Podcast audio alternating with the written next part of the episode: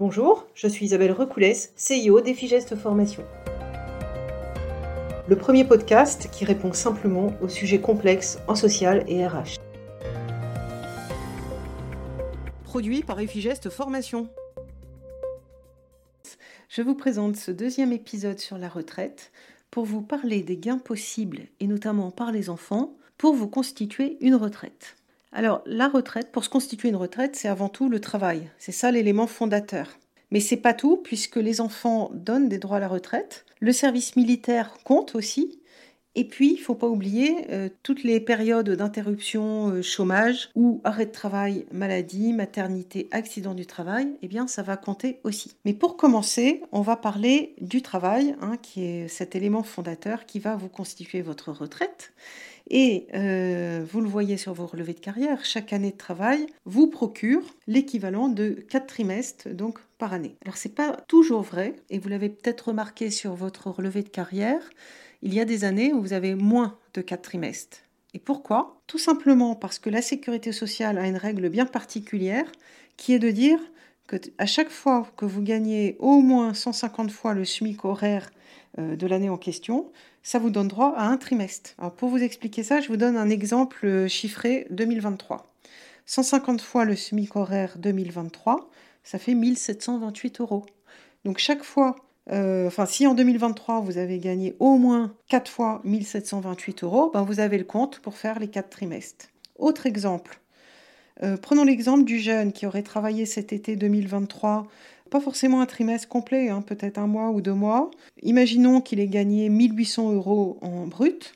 Eh bien, il a déjà obtenu un trimestre pour sa retraite. Alors, pendant vos années de travail, vous accumulez des trimestres. Et en plus de ça, vous voyez des salaires. Euh, vous voyez sur votre relevé de carrière que tous les salaires annuels sont portés aussi sur le compte retraite sécurité sociale. Il s'agit ici des salaires annuels dans la limite du plafond sécurité sociale. Et puis enfin, bah, deuxième volet, et vous le voyez sur votre relevé de carrière également, vous avez euh, et vous continuez d'accumuler des points de retraite complémentaires. Bah, tout employeur euh, qui a évidemment l'obligation de reverser pour vous les cotisations, ça va effectivement par une règle de conversion vous procurer les points de retraite complémentaires euh, qui figurent donc sur vos relevés.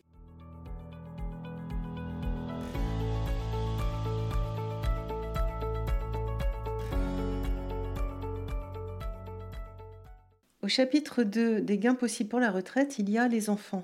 Les enfants donnent des droits à la retraite, euh, et on nous avait d'ailleurs précisé que ce serait encore mieux avec la réforme, ça on va voir. Mais ce qu'il faut savoir avant tout, c'est que les pensions de retraite et de base et complémentaires sont majorées de 10% dès lors que vous avez eu trois enfants ou plus. Et ça, c'est pas nouveau.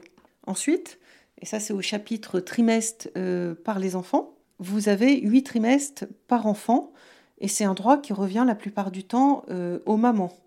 Mais ce n'est pas toujours le cas, et je vais vous expliquer pourquoi. En fait, dans les 8 trimestres, euh, vous avez 4 trimestres qui sont attribués en contrepartie de la maternité ou de l'accueil d'un enfant adopté.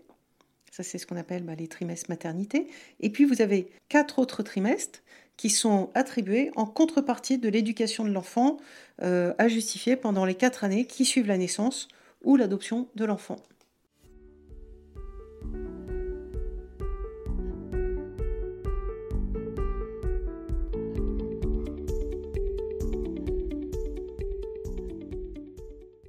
S'agissant des quatre trimestres d'assurance retraite éducation, ça va être différent selon que les enfants sont nés avant 2010 ou à partir de 2010. Parce que s'ils sont nés avant 2010, eh bien ces quatre trimestres d'éducation reviennent obligatoirement à la maman. Par contre, quand ils sont nés à partir de 2010, la règle est un petit peu particulière. Pourquoi? Parce que les parents peuvent choisir d'un commun accord une répartition de ces quatre trimestres entre eux. Et pour le faire savoir, eh ben, en fait, ils ont juste à remplir un formulaire CERFA euh, qu'ils feront euh, parvenir à leur caisse de retraite. Par contre, ce qui est assez intéressant et assez marrant, c'est qu'ils doivent faire ça dans les six mois qui suivent le quatrième anniversaire de la naissance de l'enfant ou de son adoption. Voilà. Et si il euh, n'y a aucun positionnement de la part des parents sur ce point de répartition, eh bien les trimestres reviennent naturellement à la maman.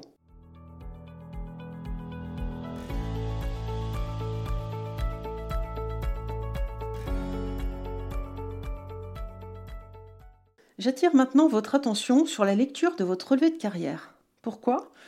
Parce que la prise en compte des enfants ne figure pas sur le relevé de carrière, que ce soit euh, les trimestres gratuits euh, ou les 10% de majoration pour trois enfants. Et pourquoi? Eh bien parce que ces droits vont être à justifier au moment de la liquidation ou euh, au minimum six mois avant le départ.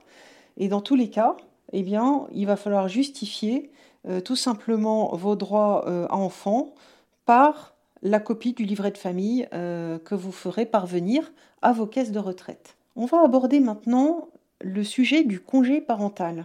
Que ce soit les papas ou les mamans, si vous avez cessé euh, votre activité dans le cadre d'un congé parental d'éducation, alors je précise à temps complet, eh bien vous aurez droit à une majoration de votre durée d'assurance qui va être proportionnelle à la durée de votre congé parental.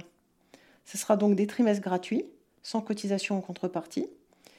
Et pour bien calculer, eh les périodes que vous avez passées en congé parental, elles sont prises en compte de date à date. Et vous avez un trimestre qui est validé à la fin de chaque période de 90 jours. Et il faut savoir aussi que le nombre de trimestres, il est arrondi au chiffre supérieur.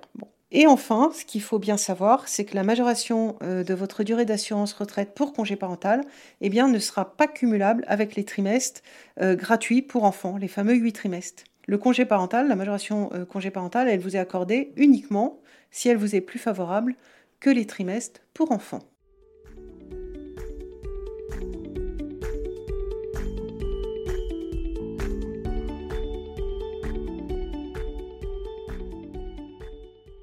J'ai une petite information aussi à vous donner pour ce qui concerne les majorations de durée d'assurance pour enfants, parce que ces trimestres sont bien pris en compte à votre départ en retraite, euh, notamment pour déterminer bah, si vous avez droit ou non à la retraite à taux plein. Vous savez, quand il faut justifier du nombre de trimestres nécessaires, euh, et ça c'est en fonction de votre année de naissance. Par contre, et ça c'est vraiment important de le noter, pour tous ceux qui étudient un départ anticipé pour carrière longue, eh bien on ne retiendra euh, pour cela aucun des trimestres gagnés pour les enfants. Et puis enfin, ben, il y a une dernière chose que je voudrais vous préciser au chapitre enfant. Euh, si vous avez élevé un enfant handicapé, il faut que vous vous renseigniez parce qu'une majoration de durée d'assurance et des dispositifs de départ à la retraite euh, sont spécifiques dans ces cas-là. Donc renseignez-vous bien.